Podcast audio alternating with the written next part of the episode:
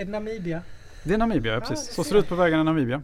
Fråga Okej. investerarna, nu Okej. måste du vara lite Så jävla impa häftigt. då. Åh herregud. Jag bara plockade Namibia. Ja, ja det var Ah. jävligt imponerande. Men du har förmodligen det, det har hört rykten på kontoret att han, när han var där då. Ja, han har varit i Namibia. Ja, jag har jag tycker kört väldigt mycket Namibia, om det. Han har kört väldigt mycket. Han har, må- han har gjort många mil i Namibia. Varför just Namibia? Vi har sagt att alla sommarsemester ska vi spendera i ett land som är tysktalande. Mm. Och Namibia är ju en gammal tysk koloni. Jaha, ja, ja, ja, ja. Och samma sak eh, brukar ofta vara i Italien då, för att en, en del av norra Italien är ju tysktalande. Exempel. Mm, jag vet. Mm.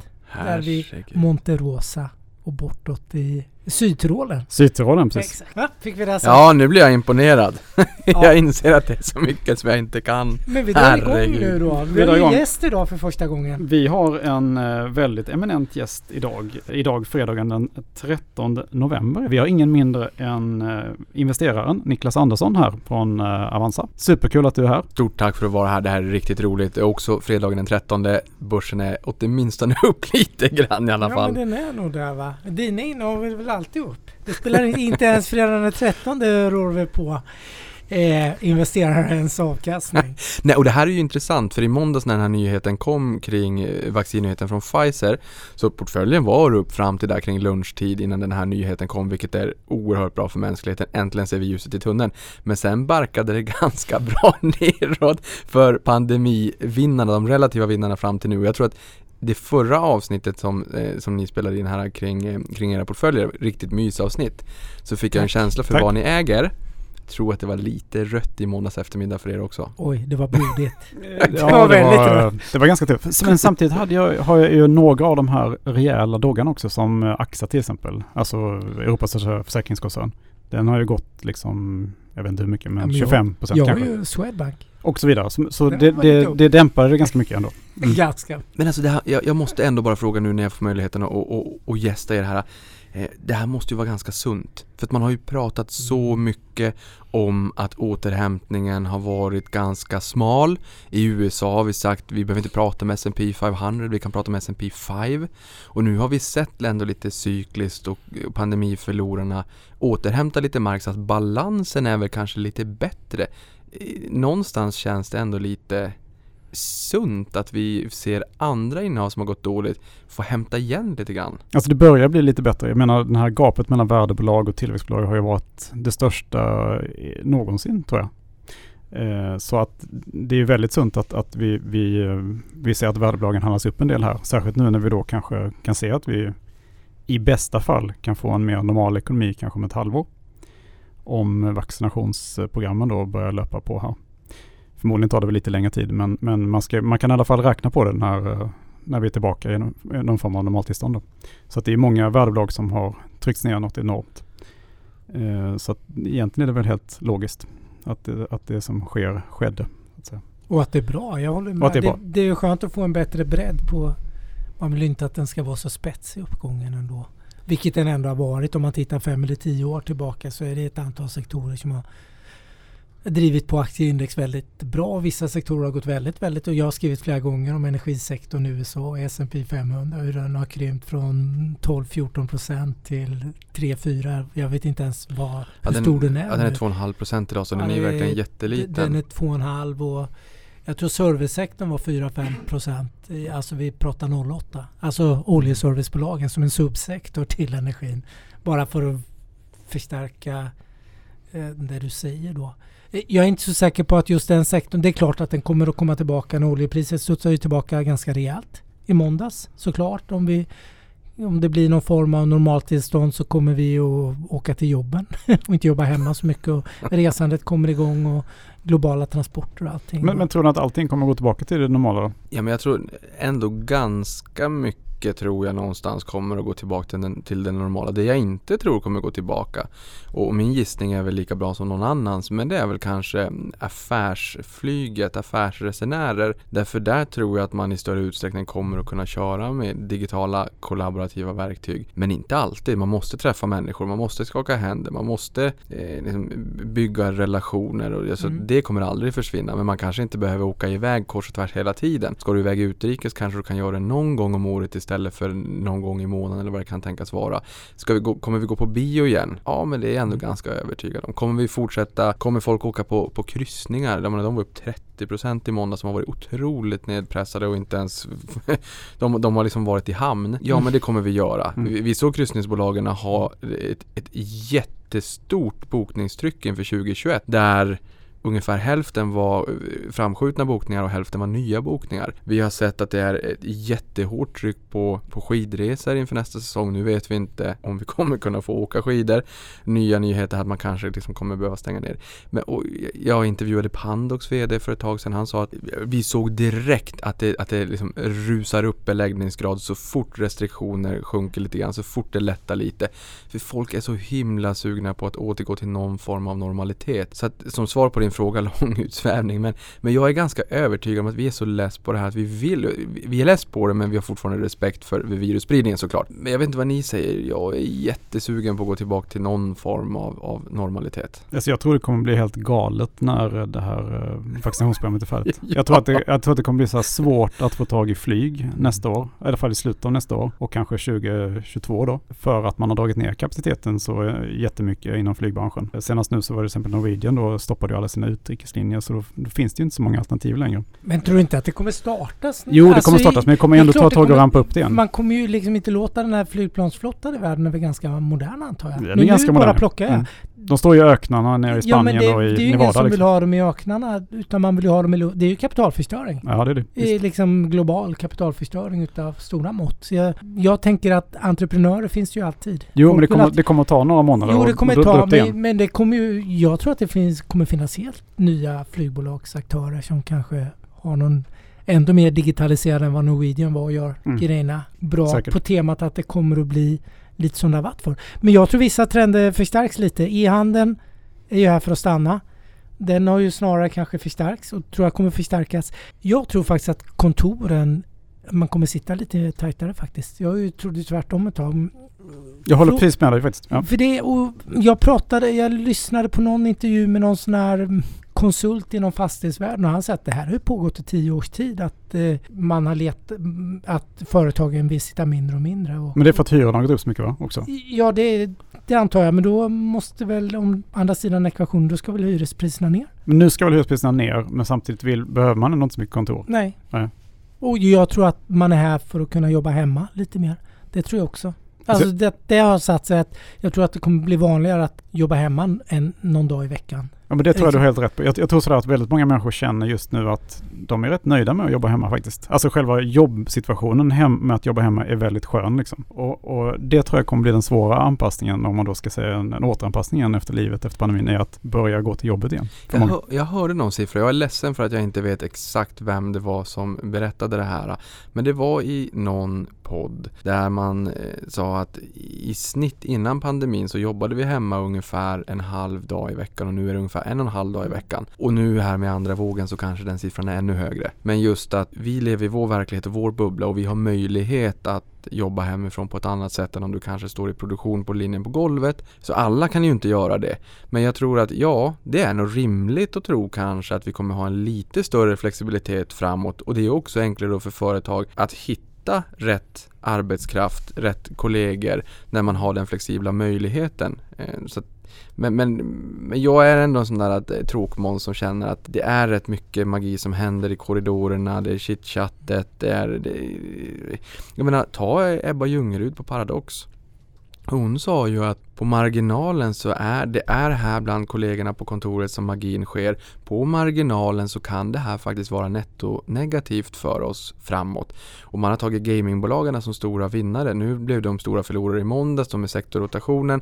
Och om det är en sektorrotation eller inte, det kommer vi säkert komma tillbaka till och kriga. måste vi diskutera lite Vi måste fördjupa oss ordentligt i det. Men, men även, äv, även Activision Blizzard som är ett av världens största gamingbolag har också sagt att man eh, dels att man då sköt på en titel och, och direkt kopplade det till att det berodde på coronapandemin. Sen kanske det är så att vissa bolag också skyller på det nu. Jag vet inte. Men uppenbarligen så även de branscherna som man tycker är vinnare känner kanske på marginalen att det här börjar bli lite jobbigt för dem. Men jag vill bara koppla tillbaka till flyget, för vi pratar ju flygoperatörer. Med flygplanstillverkare har vi Boeing och Airbus som två Mm. stora aktörer. Airbus är väl störst numera i och med att Mm. Boeing har haft problem. Där såg jag bara en kort flash eh, på, på, ehm, på temat flyg. Jag menar det är klart man vill köpa in nya flyg, de är mera bränslesnåla. Jag tror att det var 1400 miljarder dollar som man förväntade sig att Kina skulle köpa flyg för kommande tioårsperioden. Och en annan liten notis jag såg på Twitter var att flygerna kan bli viktiga nyckelkomponenter i logistikkedjan när vi ska slussa runt vaccinet också. Och ökar det i handel så blir det ju lite flyg. Så att man ska nog inte räkna ut Eh, tillverkarna eh, och kanske inte heller operatörer som ställer om till, till frakt. Kanske för att överleva perioden. Vad, vad, vad, tror ni kring, kring det? Ja, men det problemet med flygen är, väl, är ju liksom, eh, eller det har ju såklart varit eh, passagerartrafiken nu då, men eh, samtidigt är ju deras backlog har ju varit enormt, alltså beställer du ett plan från Airbus får du vänta i sju år liksom på det. Nu kan du ju säkert få det mycket snabbare då, men samtidigt kan man ju förvänta sig att, att trafiken kommer tillbaka igen och som du säger med vaccinet här, jag har hört att Frankfurts flygplats ska ju vara hubben då i Europa för distributionen av, av vaccinet och det ska ju fördelas ganska jämnt och snabbt då så det inte blir samma situation som eh, i början av pandemin när man inte fick utrustning rätt och sådär. Du sa innan att, att affärsresandet kanske inte skulle eh, gå, gå tillbaka till samma nivå igen och eh, jag läste faktiskt precis eh, för en stund sedan att Microsofts, han som är chef för Microsofts reseplanering så att säga, affärsresenärer, han, de räknar ju med att affärsflyg kommer tillbaka igen till samma nivå faktiskt. Ja, Microsoft. Jag har en bekant som jobbar på Microsoft och jag reagerade över det här i Stockholm. Jag reagerade över det där att han flyger kors och tvärs i Europa hela tiden. Ja, Innan pandemin. ja, okej. Mm. Och, och jag kommer ihåg att jag reagerade på det där för jag tyckte att herregud, måste man flyga så mycket? Eh, och det kanske man måste. Ja. Jag tror inte det, eh, men jag, har, jag kanske inte är rätt person att uttala mig om det. Men, men, men det var ändå så pass mycket att jag reagerade på det. Mm.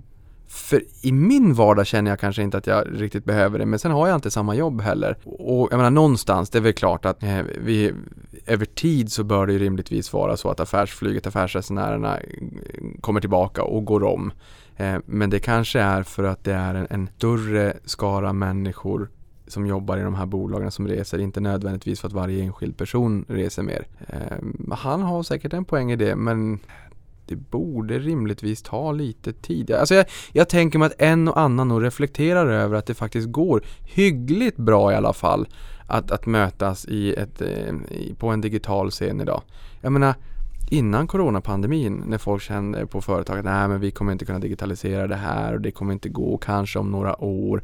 Jag pratade på någon, någon lärare på ett universitet och sa ja, jo men vi har tänkt på det här med digitalisering men det ligger på framtiden. Och sen kom coronapandemin och förändrade förutsättningarna över en natt. Någon släckte Någon lampan. minsta grundskola har ju en, en eh, plan för distansundervisning. Och, och i alla ämnen så att säga. Från Ja. gympa till slöjd. Och det måste få långtgående effekter. Ja, men jag, jag håller med. Jag, jag fick en annan reflektion. Jag intervjuade en, eh, en Stockholmsbaserad Asienförvaltare och precis jättetidigt när Corona kom och jag träffade honom.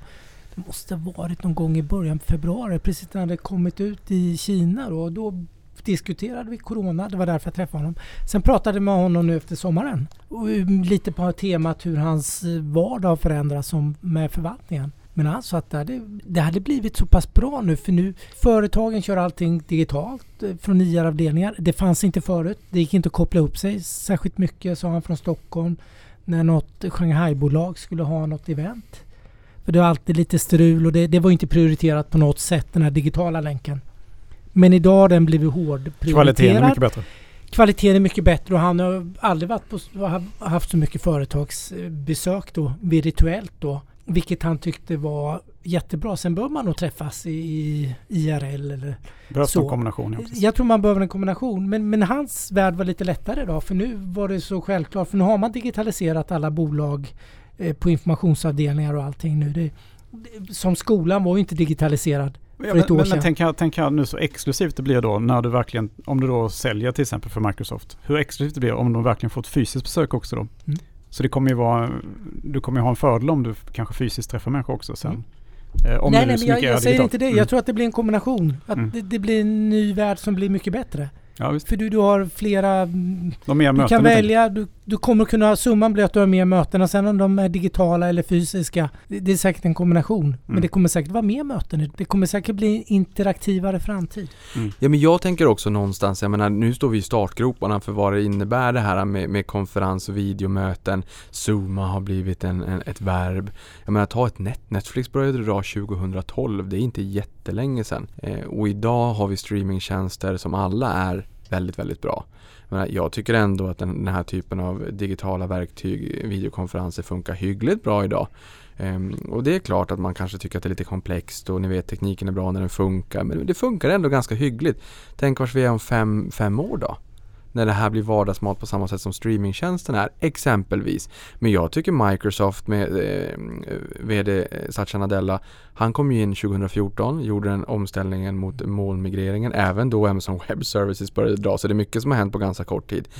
Han säger ganska kloka saker i vd-ordet på rapporterna där han i, i våras sa att vi har tagit en digital omställning Eh, Eh, som vi tidigare trodde skulle ta några år har vi tagit på två månader. Och nu senast så sa han ju att eh, det handlar inte om huruvida man ska ställa om verksamheten och digitalisera den eller inte.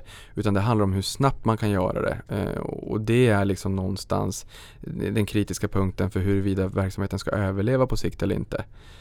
Och att vi någonstans, jag tror att det här, vi har tryckt på digitaliseringen väldigt mycket och någonting jag måste säga i det här sammanhanget det är ju att eh, vi hade Swish i somras som hade 7 miljoner aktiva användare under en enskild månad och då är det väl både privatpersoner och företag. Men jag drar det som en ledande indikator för har vi så många som använder Swish så har vi väldigt många som har mobilt bank-id och då har man liksom då har man hittat till det här, man har blivit lite mogen. Ehm, man kanske vågar e-handla mat. Man vågar använda eh, Instagram och Facebook och Messenger och WhatsApp för att kunna se barn och barnbarn och man ber barnen åka och handla mat i matbutiken och man swishar pengarna. Så vi har även de här late adopters som man så kallar målgruppen, kanske lite äldre som också kommer in och blir väldigt mycket mer digitaliserade. Jag menar betalservice via kuvert var jättestort när jag jobbade på bankkontor. Sen kom internetbanken, det tog tid. Hur länge sedan var du jobbade på bankkontor? Du är så ung. Jag är ung. Nej men jag jobbade där mellan 2010 och 2000, eh, slutet 2015. Och då var det fortfarande liksom, man skickade in uh betalningar i kuvert. Ja, många äldre gjorde det. Och det är ju bra. De fick ju, de fick ju eh, vardagsmotionen. Mm. det var någon form av friskvård. Men jag menar, även för dem så började det bli liksom, de vågade sig på också med internetbanken. Och jag menar, där ser vi ett jättestort skifte nu också. Jag menar, det är jättemånga äldre som sitter och spelar Wordfeud eller Quizkampen eller vad det kan tänkas vara. Och eh, man har sin smartphone. Jag menar, vissa kan säga att som en äldre, då, då kanske man ska ha en Doro-telefon. Glöm det. De har exakt samma telefoner som vad vi har. De är duktiga de också. Det är länge sedan Facebook började ta in 60-plussare. Men 60 Doro plus då, går inte den bra fortfarande? Doro går säkert väldigt, väldigt bra. Men jag menar, man kanske inte ska bunta ihop människor som ska ha hjälpmedel, ett vristband och kunna trycka på en knapp om det är så att man ramlar i hemmet. Med att bara för att du har börjat få lite grå hårstrån och glasögon så, så ska du ha en Doro-telefon. Alltså, Nej men någonstans, det har hänt mycket på digitaliseringsfronten. Det här tycker jag är väldigt, väldigt spännande och den utvecklingen kan vi inte reversera. Nej, det, det håller jag helt med om. Och sen i kombination med, om vi kombinerar det här och ser lite längre fram, så stimulanspaket, minusräntor, människor som är galna och kommer ut i världen igen och spenderar sina pengar liksom. Och man har sparat jättemycket pengar. Vi borde stå för ett årtionde med något, ett nytt 20, glada 20-talet.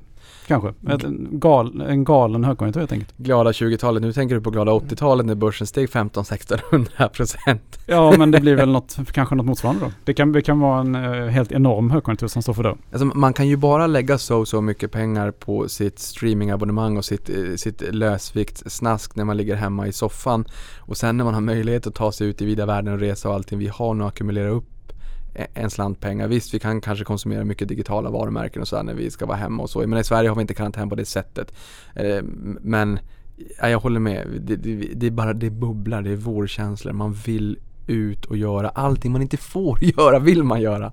Jag, jag håller med Niklas. Eller Niklas tangerar en grej som jag pratade om för tre, fyra månader sedan som jag läste av någon smart initierad människa hade sagt att eh, som du är inne på, man gör QE fortsätter. Det är extremt låga räntor och det kommer så förbli. Eh, och det kommer injiceras mer kapital. Men det finns ju en eh, sparkvoten har ju aldrig varit så hög. Eh, även i USA och Europa nu under hela den här pandemin. Det har ju sparats ofantligt i ladorna. Vilket är, är alltså börjar man att ta för konsumtion ifrån de här sparpengarna så har vi ett QE till. Liksom. Det, Mm. det är så pass stora belopp när man ackumulerar det. Så att eh, det finns ytterligare lite, vad ska man säga? Och sen samtidigt att du ska ta igen det här förlorade året. Liksom. Ja, Både resemässigt och kanske ja, på massa andra sätt. Liksom. Ja, för jag tror inte att människan ändrar sitt beteende. Vi, vi vill äta, vi vill se på sport, vi vill, det är massor med behov vi har som vi vill tillgodose. Eh, som inte, liksom, vi kan inte ändra dem för de ligger i människans natur. Mm. Ja men vi ska börja träna och äta nyttigt, vi ska göra allting här i sista december, för det första januari så Ja. håller några veckor. Nej men jag håller med, vi är ju vanemänniskor och visst Mm. vi, vi kan ändra vanor och beteenden och det kommer vi säkert göra till en viss grad. Men, men jag håller helt Ja, men med. vi har ju massor med behov som kroppen behöver tillgodoses för att man ska må bra. Liksom. Och jag tror inte man kan ändra dem. Ja, men jag tänker som dig Lansen här att jag menar, det är ganska många orosfaktorer som vi ändå kanske kan tänkas ta bort. Jag menar, tittar vi på amerikanska presidentvalet så brukar vi säga att det brukar bli stökigt inför valet. Det brukar egentligen inte spela så stor roll när valet väl är över. Men osäkerheten inför jag tror att vi lägger lite för stor tyngd vem som är president. Ehm, men tittar vi på VIX-index eller skräckindex eller implicita volatiliteten kommande 30 dagar på, på S&P 500 så eh, började den dra 23 oktober för att toppa den eh, 28 oktober. Ehm, två dagar senare den 30 oktober så bottnade börsen, ehm, Stockholmsbörsen då efter att ha fallit 8,5% från 12 oktober. Det var ganska kraftigt fall ja. Ja, det var kraftigt fall. Ja. Och vi hade också den, den snabbaste korrektionen någonsin på eh, teknikindex på Nasdaq 100 det här tidigare. Jag tror att det var i september va? för att Softbank hade varit och köpt upp Under sommaren ja. jättemycket köpoptioner. Men, men jag menar, coronakraschen varade 18 dagar. Från, eh, från topp till botten. Mm. Och sen så fick vi en återhämtning på 266 dagar och sen fick vi 8,5% ner då från 12 oktober till 30 oktober. Och sen är ju börsen upp 11% sen dess. Ja, men, så att, eh, och i USA så var det bästa valveckan sedan Roosevelt 1932. Så det intressanta här är ju att många positionerar sig för att det ska bli stökigt under presidentvalet, kanske försöker hoppa från tuva till tuva. Men det är svårt och jag är med time in market versus market timing. Men, men blir det en naturlig volatil volatilitet eller onaturlig så köper jag gärna på mig mer och bygger mina positioner i de bolag jag redan har. Hur, jag är liksom lite nyfiken på hur tänkte ni där inför presidentvalet? Försökte ni hoppa från tuva till tuva eller? Alltså jag, jag tänkte sådär att eh, eftersom alla är så negativa nu så köper jag, ökar jag på ganska kraftigt faktiskt inför valet. Så att jag för en gångs skull så var, låg jag faktiskt nästan helt rätt. Contrarian. Ja, jag lyckades, lyckades faktiskt. Eh, Jag tänkte så här, jag struntar i om det blir... eh, Jag vet, det har gått ner mycket nu så jag köper nu helt enkelt. Eh, och så hoppas jag på att det blir ett ganska tydligt val eller att det, Sen blev det inte så tydligt som jag kanske hade velat men, det, Men men det kanske börsen är gick bra ändå att upp. det inte blev Mm. tydligt. Nu det avbröt var- jag dig. Men jag ska dra en anekdot. Det brukar du göra annars. Det brukar jag ofta.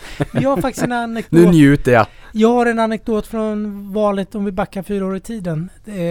För då en, en, en stor global kapitalförvaltare som, jag, som berättade för mig att eh, inför det valet så fanns det, de var ett förvaltarteam på 10-15-tal eh, förvaltare. Där en förvaltare var helt övertygad om någon månad innan att Trump skulle vinna valet. Vilket inte var konsensus direkt då. Den stora chefen, chefen över förvaltarna sa Chefernas chef. chefernas chef sa ah, okej men gör din trade som du vill, kör din Trump-trade.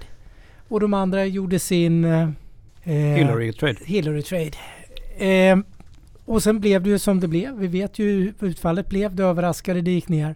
Men när man summerade den här, de här traderna då ett år senare så blev faktiskt eh, Hillary-traden blev mycket, mycket bättre än Obama. Det är faktiskt jätteintressant. Och det är faktiskt jätteintressant. Du för menar det är ändå Trump-traden? något, ja, Trump-traden blev inget bra. Det blir inte bra. Nej. Nej, den blev ingen bra. Så det visar väl lite det här när, när marknaden är helt övertygad om någonting. Dels var den övertygad om Hillarys seger.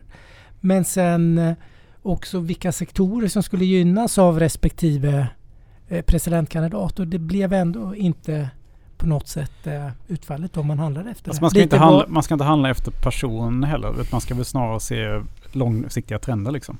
Och Ja men precis. Så, är- som, vi, som vi sa med, med, det har vi också pratat om Mm, någon gång, det ja. med, med uh, green tech så att Mm. säga. Att ja, för det det är en global trend som är jättestark. och den är starkare än politikerna. Ja, exakt. Nej.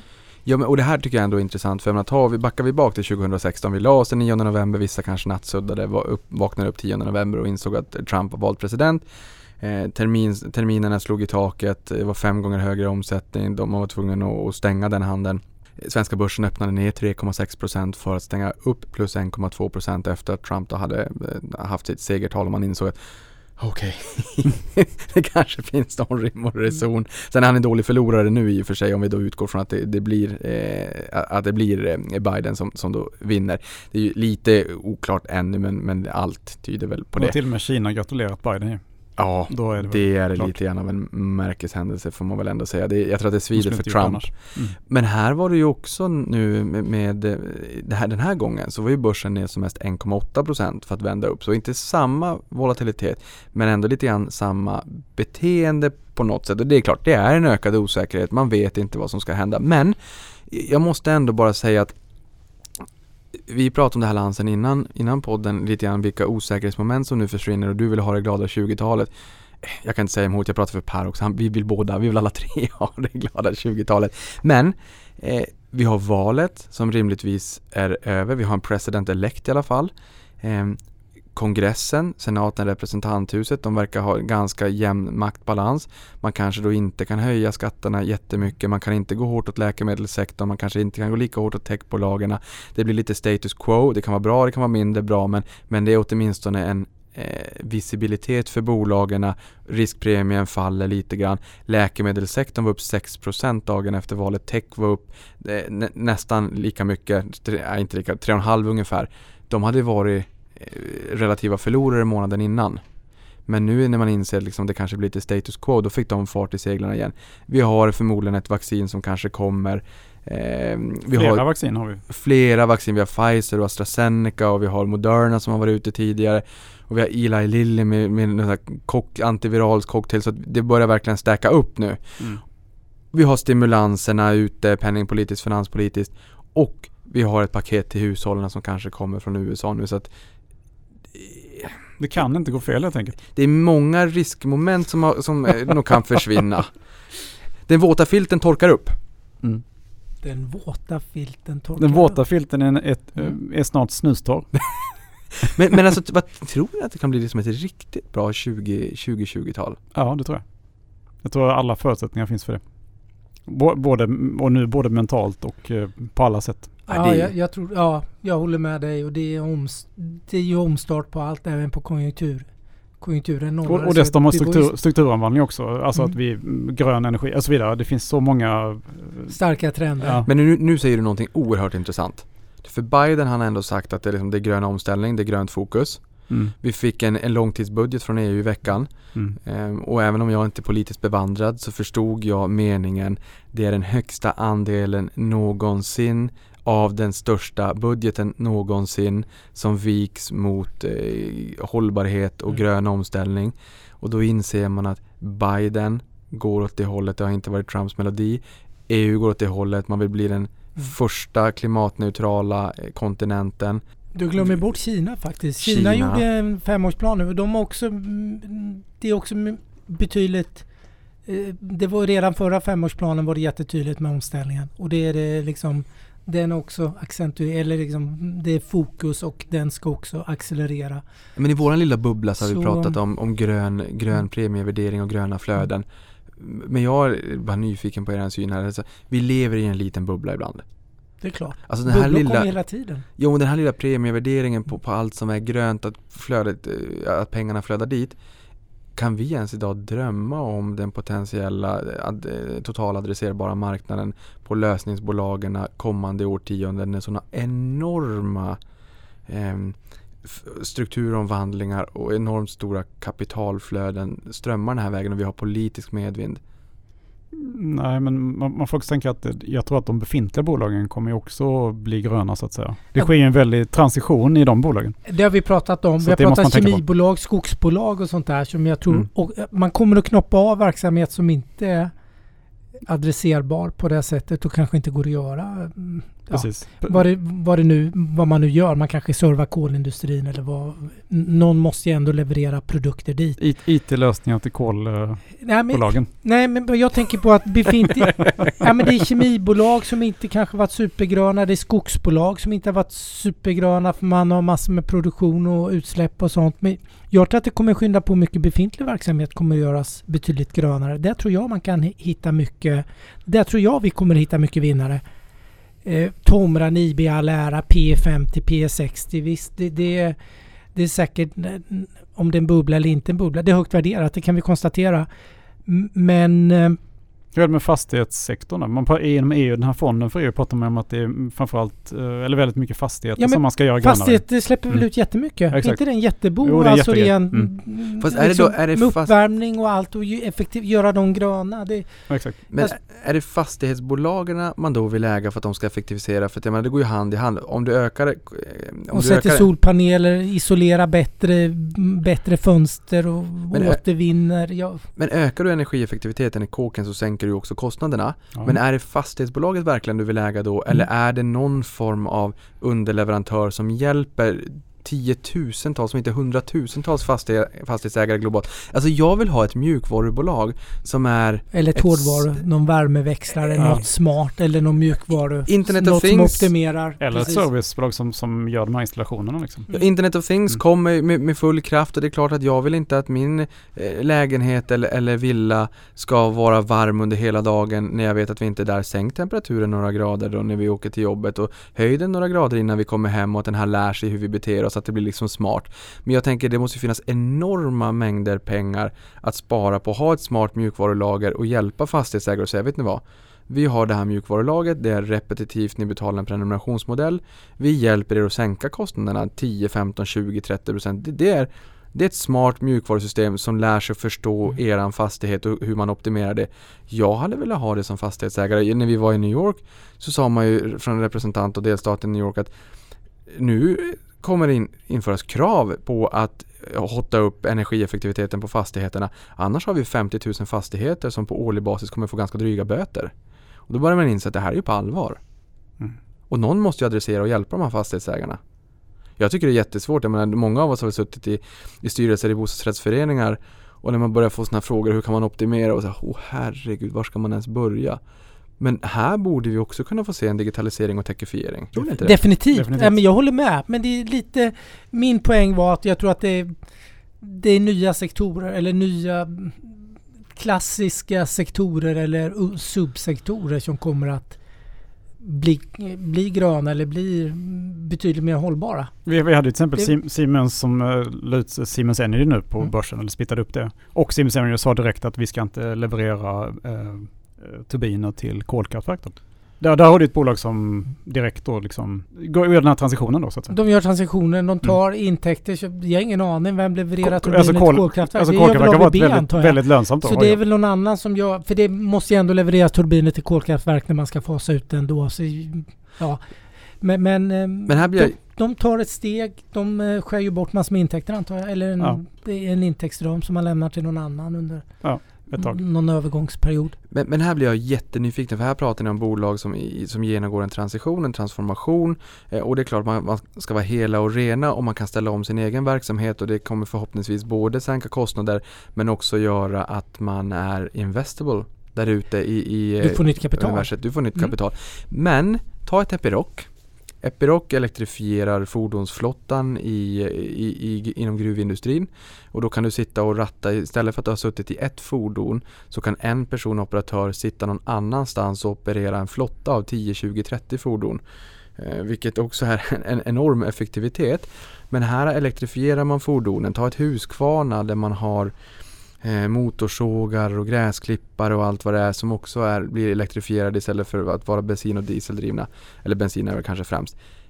Tycker ni att det, det är mer intressant bolagen som gör en egen transformation och håller sig hela och rena? Eller är det lösningsbolagen som hjälper liksom världen att adressera en global hållbarhetsutmaning? Jag känner att potentialen där borde ju vara större. Ta ett waste management i USA exempelvis. Kina slutar köpa sopor och det här måste man ta hand om. Man gräver ner i landfills idag. I Sverige är vi duktiga på återvinning men det är man ju inte där på samma sätt. Vill ni liksom hitta bolagen som kan göra resan och bli gröna själva? Tycker ni det är mer spännande? Eller bolagen som kan hjälpa alla andra att bli gröna om ni förstår vad jag menar? Ja, man, vill ha, man vill ha en kombination av det tror jag. Ja, yeah, more is more. men, men, men, jag, men, jag, tycker också att man kan hitta de riktigt billiga eh, casen bland de som gör transitionen. Liksom.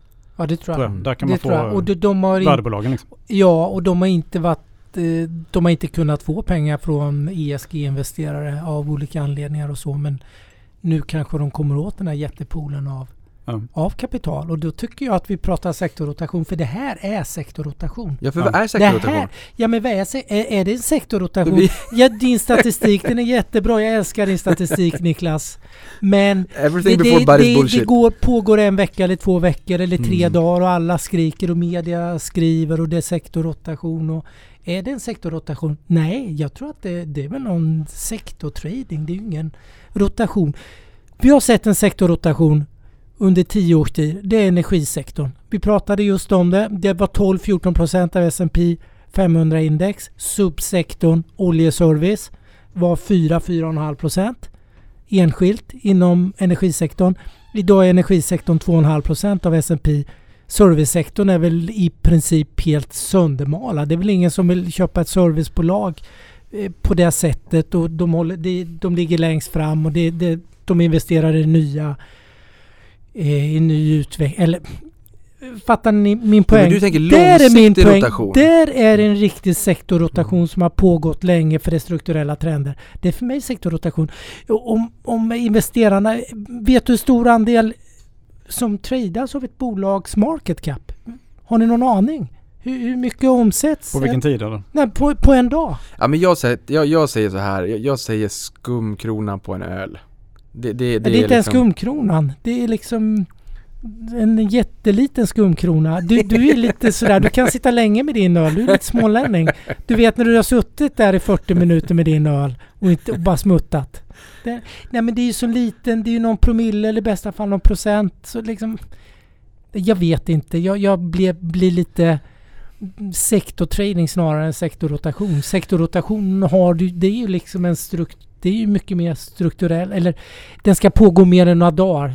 Den, nu poppar ju Apple och... Det här kanske är en början på en sektorrotation? Ja det kan det kanske vara. Ja men det tror jag mm. att det kan vara. Men att värdebolagen kanske har, en, liksom har lite bättre tid? För alla sektorrotationer som har dykt upp nu senaste åren, de har ju varit i en eller två veckor eller tre veckor och sen... Sen kommer täcket tillbaka? Ja, sen kommer det liksom studsa de här strukturella casen tillbaka. Ja, men jag ser för mig att det blir... Att jag, jag har tidigare tänkt att det är en sektorrotation för mig, men du pratar ju mer megatrender, strukturell tillväxt och långsiktig sektorrotation kanske från då energi som nu är 2,5% och också S&P 500 minsta mm. sektor till... Är det mindre än fastigheter som de adderade på för några år sedan? Ja. Bara som en passus. Ja, och ja, innan, innan det stökade till lite grann i veckan då när vi fick den här omallokeringen så var techsektorn 28,2% av S&P 500 och hälsovård var ungefär hälften.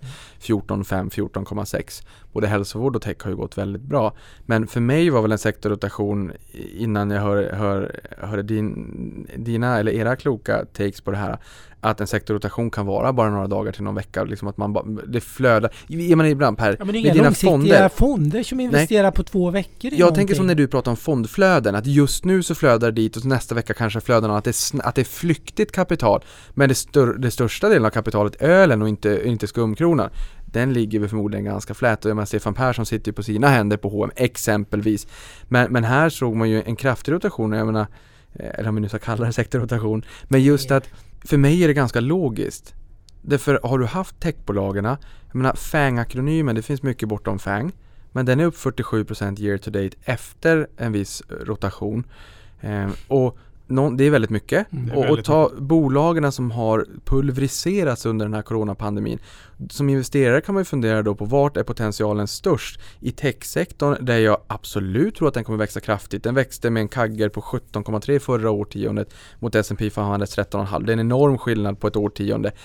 Men just nu så har ju pandemiförlorarna varit så oerhört nedtryckta så att i det korta perspektivet så är nog potentialen större. Det var därför Jo, SAS ja. steg 25, Pandox steg 31, Scandic Hotel steg 35, kryssningsbolagen i USA steg 35, 30-35. Booking.com, eh, det- jag menar Visa Mastercard som inte har Över 10 haft något bra år kom ju tillbaka betydligt. Och det där Fast är de har starka trender i delar av verksamheten. Men Och den tycker jag är jätteintressant för jag vet också att du har en förkärlek för, för Visa och Mastercard och de eh, fick ju en rejäl skjuts uppåt av den enkla anledningen att om vi får ett vaccin och folk kan börja resa då kommer man använda sina kort utomlands också och det är mycket högre intäkter när du använder kortet utomlands eh, än vad det är när man använder det hemma eller på nätet.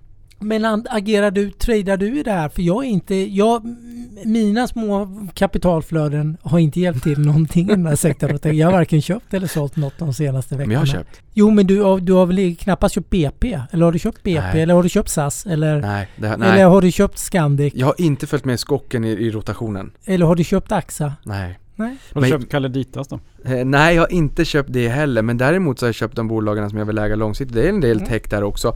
Eh, och, och, och, och där kan jag jättegärna köpa på. Det var en del gamingbolag som var ner tvåsiffrigt, där köpte jag på och skalade upp positionerna. Så att jag tycker det är kul att att kanske köpa lite mer när det blir den här rotationen. För anledningen till nedgången är ju inte för att utsikterna har förändrats. Nej. Jag menar folk kommer fortsätta gamea om de nu gör det och vi har inte ett vaccin och det är inte ett normalt scenario i samhället imorgon utan det här kanske blir snarare någon gång under 2021 än i början 2022 och det får marknaden liksom diskontera in. Du har Embracer upp idag kraftigt också. Efter de blev ganska nedpressade här. Men uh, fick de Rejält. köpräck av Goldman idag tror jag. Ja. Vi, vi har läst om de här tre stora, senast igår faktiskt, att de var ner 20% nu, alltså per igår från all time high. Som var säkert för någon vecka sedan eller två. Det där Mm. kan investeraren. In- Investeraren har ju en liten lista också över Ja. de mest eh, aktierna som fått flest nya ägare senaste veckan. Det vill jag höra. Ja, Ja, för, och, och jag tycker att den här den listan är väldigt spännande för att det är en klar röd tråd. Jag säger inget mer, vi får se vad ni säger. Caliditas Therapeutics eh, etta. Sen har vi Boost, SAS, Ja. Eniropref, ja. Nordic Paper Holding, Ja. Mips, Garo, Kindred, Bygghemma och Evolution Gaming. Alltså aktierna, svenska, som har fått flest nya ägare senaste veckan. Får ni någon liksom så här, någon, ringer det någon- Opportunistiskt. ja det Är tycker jag väl va? Det är väl lite, det är lite som du brukar är duktig på, eller var Men det är väl den SAS-traden där är typiskt sån. Mm. Ja, och jag tänker Caliditas fick inte något godkännande eller de fick bra forsknings... eh, De lämnade eh, siffror för, eh, mm, vad heter det, någon studie. Ja, och det här, mig. det, här är ju lite grann ditt bra. område.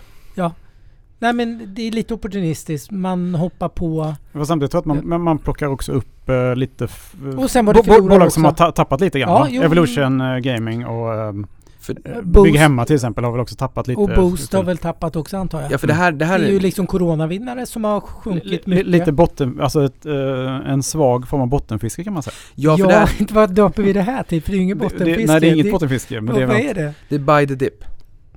Ja. Så bra. Så Det- bra det- för mig Ja, investera. nej men det är buy the dip. det det är att- by the dip. Det är för att min, min röda alltså. tråd, ja det, det är plusmeny och dippköpare. För min röda tråd kommer i andra halvan av den här listan. Eh, Caliditas Therapeutics, där, per, där har du mest, mest insikt. Boost, e-handel, det har gynnats väldigt mycket av, av eh, pandemin. Eh, SAS, såklart att det är ett, ett pandemiförlorarbett där, men vi såg Norwegian är den Men mest gick inte den upp lite på Norwegian att man spårat Norwegian? För nu drar Just de ner det, nu får de ju monopol i princip i Ja. Sverige va? SAS. Ja och Norwegian ska vi komma ihåg också där på måndagen. De, fly, de flyger bara i Norge nu vad jag förstår. Vilka priser SAS kan ta nu. Mm. Och De flyger de, till, till Luleå till exempel. Man det känns inte- som att det, ja, det har de alltid gjort. Men du, man kan inte ta för mycket betalt. Då får vi nya spelare tror jag. Ja det, det får vi säkert. Ja men om det... Och Norwegian kommer säkert hopp, förhoppningsvis tillbaka. Ja och grejen är alltså Norwegian också, den dagen i måndags innan den här nyheten kom kring lunchtid så var norska staten ute och sa att det, nu var det färdighaft och att man inte skulle få mera stöd. Mm. Eh, Sen kom nyheten så från intradagslägsta så var Norwegian upp 40% från intradagslägsta i Det är en måndags. bra trade. Men och Eniro Pref har jag egentligen inte heller någonting att säga om utan eh, och ka- kanske egentligen inte Nordic Paper Holding heller. Men, men inte Nordic Paper ganska, det är väl det här nyintroducerade va? Som Mm. eh, är massa skogsbruk eller pappersbruk i Dalsland och sådär. Eh, så att, men den är väl ganska lågt värderad. Det är väl en så här lite värde, värdebolagsaktigt tror jag. Ja, Mm. det har du säkerligen helt rätt Det är i. en sån som jag skulle kunna ha kanske. Det är ett landsbolag. Jag har- äger inte den men jag kanske skulle kunna ha den. Men nu kommer det de som jag tycker färgar och karaktäriserar listan. Mips. Det har varit en jätteskjuts för Mips. De växte kraftigt när rapporten de släppte var väl 90% eh, tillväxt. Det är många som cyklar. Jag tror att man kommer fortsätta cykla. Jag cyklade till jobbet, kikade på hjälmarna. Eh, 11 av 12 hjälmar hade Mips. Eh, och de har uttalat varit en, en, en rejäl pandemivinnare. Jag träffade vdn där och de sa att vi trodde nog att det kanske kändes ganska mörkt på vårkanten. Vi hade aldrig kunnat drömma om att det här skulle bli ett, ett fantastiskt, eh, i princip rekordår för oss. Så att Mips är en, eh, en pandemivinnare som har fått stryka på foten med den här eh, inom citationstecken då per sektorrotationen. Eh, och sen så fångar man upp det här lite grann. Det är samma sak med Garo. Garo upp kraftigt. Vi har Biden, vi har den här omställningen från EU, laddstolpar, vi har ungefär 200 000 laddstolpar i Europa, vi ska ha en miljon. Man var nyss ut för någon dag sedan också i Sverige och sa att vi, vi har inte laddstolpar för att klara den omställningen som nu sker inom elbilar. Vi har rekordsiffror i september när det kommer till elbilar. Om tio år så tror man att varannan bil ska vara en elbil, antingen el helt igenom eller, eller hybrid. Garo har varit en vinnare, den plockar man upp på svaghet. Kindred är samma sak, det är en pandemivinnare. Eh, vinnare. Bygg hemma var ner 17% i måndags, det är en pandemivinnare. Alla vi som har byggt altan, mig inkluderat, som inser att man gjorde lite fel och det skarvades lite på att köpa nya, ny, nytt material och på det igen nästa år. Och Evolution Gaming, det är också samma sak, det är pandemivinnare som fick en rejäl sättning. Alltså det här är ju enormt kraftiga rörelser vi såg i måndags. Man fångar upp de här, de har vind i seglen, det lär inte försvinna, men vi fick en kraftig rotation. Eh, men då är man där och skalar upp lite grann i de som förmodligen kanske blir vinnare lite mer långsiktigt. Och jag tycker inte att det här är att fånga fallande knivar utan det är en andra chans på de som har vind i seglen. Det håller jag med om. Fast det, Mm. Bygg hemma vet jag inte i och för sig. Det är väl en typisk sån pandemivinnare som kanske inte är en vinnare när pandemin är över. Liksom. Så kan det vara men jag tror att eh, liksom, lägsta nivån är nog lite högre. En, en med, vet du ja precis, inte en terrass till liksom. Eller en sån här uteplats. Då åker man hellre till uh, Mallorca eller till Kreta eller något. Ja i och för sig det sa vi att det där, bubblar liksom. där och det, det, det ligger väl mycket i det. Men, men alltså någonting annat, jag måste ändå bara fråga er För vi har pratat liksom om sektorrotation nu och vad som är rotation och inte. Vi kommer ihåg 2018, ja. 29 augusti. Då toppade börsen. Den föll 17,9% i Sverige fram till, eh, fram till slutet på året. ja, det var trist. Det var trist. Det var en, sek- och det var en sektorrotation i min värld och Jo, återigen. det var det. och man gick det från var- tech till hälsovård Mm, det gjorde man. och det blev Men det en var inte så mycket värdebolag som gick. Nej, men det blev en, och det blev en frenesi. Det blev frossa. Techbolagen Mm. föll 4-5% per dag i flera dagar. Man var orolig för konjunkturen och, och det var 10-årsräntan per, du kommer ihåg eh, Den Bank of America Merrill Lynch då på den Ja. tiden. 3,60-3,75 på 10-åringen. Då är TINA över. Och, och sen så vart det inte så. Börsen i USA, Men sen de, blev det inte så nu. Nej, då är vi där igen. den vände på julafton. Mm. Och vet ni hur mycket techbolagen har fängt upp sen dess? Jag, jag, tar mig friheten att bjuda på det. Ja, bjud. Eh. Facebook upp 124%, Apple 236, det var då media sa att det var äppelmos, sen Ja, var det just Ja inte just så. det, den var ju fantastisk den. Den eh, twittrade du ut här för ett tag sedan. Den, den gillar jag. Amazon upp 140, Netflix 112, Google 80. Så att jag menar, det man ska komma ihåg också att vi får ju rotationer ibland och, och, och korrektioner får vi nästan årligen. Jo men det är klart. Det är hälsosamt. Men vi ska ligga på jaktpass kanske lite grann när det är den här typen av ja, det dyker ju upp möjligheter. Så fort alla är negativa, hugg, hugg till liksom. Hugg till på det där man ser strukturell tillväxt framöver. Det är väl tipset. Ja, och, och vet ni vad? Jag har en liten tweet som en, en person på, på Twitter eh, från Motley Fool em, i, i USA skrev här och jag tycker att den var så himla bra så att jag måste eh, helt enkelt bjuda på den. För att det här är bolag, det är bolag, bolag de som har gått så jävla bra. Ny, bo, amerikanska bolag som har fått många nya ägare. Ja, det vill vi den. höra. Jag, jag håller den här superkort. Då har vi Brian Feroldi på, han Mm. skriver för Motley Fool i USA som sa 1995, vi får backa bak till dess, internet var jättenytt. How can Amazon compete with Barnes and Noble? Den här fysiska b- bokhandeln. Mm. 2005, 10 år senare. How can Barnes and Noble compete with Amazon? Snacket på stan. Här har vi nästa, 97. How can Netflix compete with Blockbuster? Och 2007, How can Blockbuster compete with Netflix? Hade inte de gått i konkurs då, höll jag på att säga. Men det är Ja, en och annan... dis, alltså, disruption happens fast. Och nu sa han väl How can Impossible Foods eller Beyond Meat compete with Tyson and Cargill? Det är en annan femma. Mm. Men, men just det här hur när man tänker efter, ja, disruptiva teknologier, det går ganska fort och man är helt såhär, nej det där kommer aldrig kunna hända. Och sen i efterhand känner man, hur kunde vi missa den där trenden? Jo men inte det där. Det är väl Jag- som Tesla och el, elbils, eh, fordonstillverkarna. Liksom. Ja, och inte problemet när man står idag och allt man läser också. Det är lite som att vara mitt inne i tunneln. Det är liksom, det är som absolut mörkast innan det vänder. Mm. Och man förstår inte det tror jag när man ser de här långa trenderna. Att, att det är en jättestark trend. För man, man ser bara mörkret. Man förstår inte att går jag ett steg till då Mm. börjar det ljusna liksom där. Ja, precis. det Men kanske han- inte var helt logiskt. jag, kommer ihåg, jag kommer ihåg när jag pratade med dig under eh, den här senaste coronakraschen. Liksom. Man hörde ju på din stämma att du var väldigt rädd. Liksom. Men du Mm. sa ändå, ja, nu handlar jag. Liksom. Mm. Du, du låg ju och köpte lite hela tiden varje Mm. dag liksom, när det var som värst. Det har jag dokumenterat. Jag skickade Ja. massor med... För jag mådde så dåligt så jag, jag skickade mycket... Inga tweets för det vågade jag inte. Mm. Så dåligt mådde jag inte. Mm. Men jag mådde dåligt. Men jag skickade mycket sms till folk som betyder mycket för mig och Mm. eh, som är inne i finansbranschen och vi, ja men jag vågar handla. Och, Nu sitter jag och funderar på om jag köpt- fick några sms där Nej, men jag, jag, jag har faktiskt sparat. Eh, Mm. Ja, Du fick nog inte för jag vågar inte till dig. Nej, men vi Men jag har några istället. andra jag har på, vad heter det? Whatsapp har jag flera stycken och det är lite roligt för jag är inne och handlar den 3 april och jag var inne och handlade den 26 april och köpte lite, Mm. lite, lite. Så jag, det, det är lite... Du skalade upp allting i princip. Jag skalade upp allting lite då men det var ju jätteångest. Jag hade sån ångest så jag var tvungen att skriva lite. För Ja. jag hade väl sån ångest, Ja. uppenbarligen. Ja. Jag har På aldrig tal om ångest. Jag har aldrig varit så aktiv och handlat så mycket som jag gjorde under kraschen. Mm. Och jag menar, ta finanskrisen, börsen föll 58% på 473 dagar. Nu föll vi 33,81% på 18 dagar. Mm. Vi tog alltså nästan 60% av finanskrisens nedgång på blott 5% av tiden. Mm. I USA Dow Jones föll 38% på en månad. Under andra världskriget så föll man 37% på fyra år. Precis. Så att någonstans så inser man att okej, det spelar ingen roll hur mycket magen än skriker. Hjärnan skriker liksom Niklas, det, det, det är nu det är dags att agera. Och man måste kapsla in den känslan också nästa gång det beger sig. För det är så här det är och börsen är ibland en torktumlare.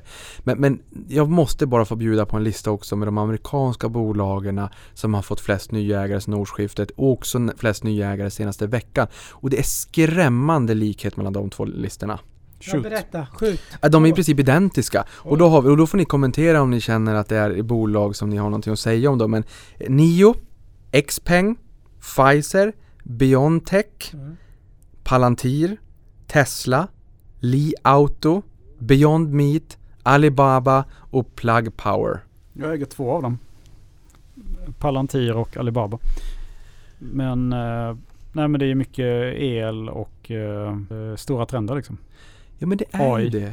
Och jag tänker med Xpeng och de här med, med elektrifieringen av bilar. Du har både Xpeng och du har Tesla här och du har Li Auto och du Plug Power och eh, Pfizer. Det är väl laddstolpar i USA va?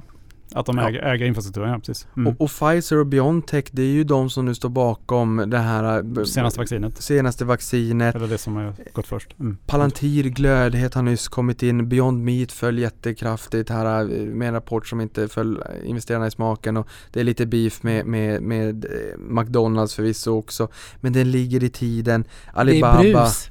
Det, det må det, vara kommer, brus det, må, det är sannolikt brus om ett år när du tittar tillbaka. Det var inget som påverkade vinsterna något nämnvärt. Och Alibaba som tog lite stryk också med Ant Financial, världens största börsintroduktion som idag man fick besked om att det var faktiskt Xi Jinping som hade satt stopp för det. Personligen ja. Men det, har- Han är det, rädd för dem. det har vi pratat om här Mm. redan. Du är Jag sen, du är alltid sen. sist på bollen. Det, den är du lite, de, de rampar upp lite mot fintech-sektorn tyvärr Ja. och visar lite vem som bestämmer i det här landet. Och hotar med lite lagstiftningar som kanske inte gör att affärsmodellerna är lika aptitliga längre. Men det återkommer vi till i en annan Det podd. gör vi i en annan podd. Men jag har en helt annan... Är du färdig? Det är du inte. Du var mitt inne i listan eller? Nej, jag är färdig för att Men du, jag, jag ska dra något helt annat. Jag gillar ju strukturella trender extremt mycket. Men jag gillar ju att leta grejer som inte någon har skrivit om. Något jag har sett några upprepade gånger som ingen har skrivit om på jättelänge. Vad är det för något? Det är faktiskt lite på QE-temat eller vad man nu ska göra med den här. Centralbankerna är, liksom äger balansräkningar enorma.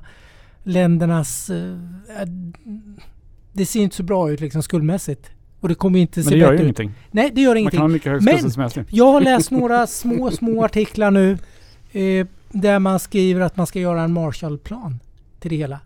Vet ni vad det var? För världen. Du, ja, kanske för världen. Det var ju det amerikanerna gjorde till Europa framförallt efter andra världskriget, även till Japan. Eh, där ditt land som du gillar väldigt mycket tog emot mest pengar av allt. Man skänkte bort. Man lånade upp jättemycket pengar i USA. Man gav enormt mycket kapital till Europa så man kunde bygga upp Europa igen. Huvuddelen skänkte man bort. Det var, det var rena giveaway-pengar och vissa var lån. Men huvuddelen var gav man bort. Den stora nettobidragsgivaren i Europa var såklart Västtyskland som var sönderbombat. Eh, Sverige fick också pengar och eh, lite billiga lån och sådär.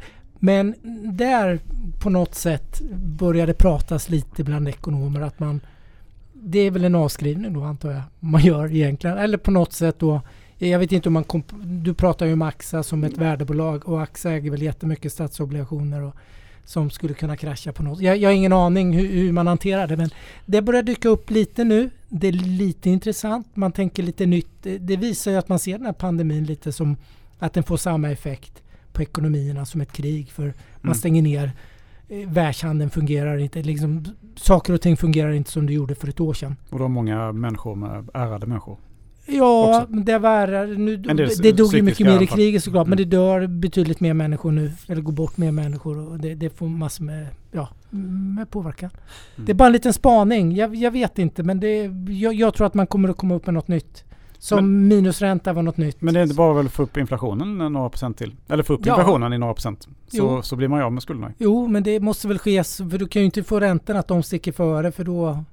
Nej. Massa... Ja, ja. Nej, men jag tänker med alla de här stimulanspaketen Ja. som kommer nu så kommer vi väl få lite mer inflation liksom, Mm. under det här årtiondet. ja, och det är väl bra. Men det blir högre räntor. De får inte bli för höga. 3,60. Nej. 10-årsräntan är ju bra för börsen. Jag sitter och spelar det här, eh, min sambo hittade det här spelet Finans på, eh, som var, jag växte upp Med med. brädspel? Brädspelet Mm. ja. Och eh, det är från 80-talet då ju. Och där är ju den normala räntan är ju 10%. Liksom. Herregud, och, mycket och man ska inflation. leva mycket på utdelningar då. Mm. Alltså jättehöga direktavkastningar är det ju. Liksom. Men Men gud ju- vad roligt att se ett sånt spel och bara frågorna och hur, Ja. alltså hur hela liksom Gatorna också. kontexten och vad, vad det pratas om, vilka Mm. frågor som är Mm. ja, mm. det, det tråkigaste med att podda det är ju att tiden, Tiden, tiden rinner rinner iväg. iväg. Men jag måste ändå bara säga den, den, den listan som jag gav här på de amerikanska bolagen. Mm. Håll i er nu för jag Ja. har också year to date Ja, siffror. Berätta. jag. Förlåt Niklas. Ni, nej nej nej, det är bara jag som känner att alltså, det är sådana stora uppgångar. Mm, men skjut. Vad tror ni om Nio på 1152% sedan årsskiftet? Det är totalavkastning alla Mm. siffror. Plug Power är upp 653. Fan, Nio vet jag när de IPOades på Jag var nära att köpa dem i herregud. augusti vi, faktiskt. Vi satt och snackade om dem för några... Ja, det gör ont. Mm. Eh, Tesla var ju upp en 700% eller något sånt där. Nu är de upp 390 sedan årsskiftet. Biontech som hjälper Pfizer här med vaccinet 212. Beyond Meat 70. Alibaba 25. Eh, men, men det är ändå det är kraftiga uppgångar och jag sa tidigare här också att det finns många bolag bortom akronymen FANG. Mm. Så jag har också eh, unnat mig själv att ta fram bolagen på Nasdaq 100 sorterat efter de som har gått bäst i år. Då har vi också Zoom Video Communications fortfarande, de var ner 17% på rapport, de är ner, eller på, i måndags med nyheten. 27% från toppen här bara för någon, några veckor sedan. De är upp 537%. Tesla upp 389 där. Ehm, eh, jag sa 390 så då ser ni att det är någon minut emellan jag har tagit ut de här siffrorna. Moderna 348, DocuSign 186, JD.com 157, Nvidia Det är 131 bästa e-handelsbolaget faktiskt. och Mercado. Libre Ja. 125. Mm.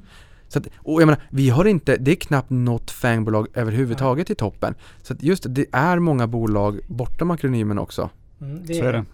Man ska kolla Jag bortom, reagerade bortom lite på att. JD.com var, var bästa e-handlare nämligen. Jag läste om det i en e-handelsanalys för några dagar sedan. Det, det var sådär för mig. Jag var överraskad. Mm. Jag vet flera investerare som gillar bolaget som investerar i Asien och Kina. Men eh, jag har missat det. Det är många som eh, blir överraskade av mycket och vi blir alla överraskade av marknaden till och från. Men vi får eh, Det är fredag. runda av här och Fredag den eh, 13. Det är det som gör den så fascinerande. Och fredagen den 13, jag hoppas att börsen stänger plus fredag den 13. det ska vara kul. Ja, Tack så mycket för att ni lyssnade. Trevlig helg på er killar. Trevlig helg och tack Trevlig för helg att på jag fick komma.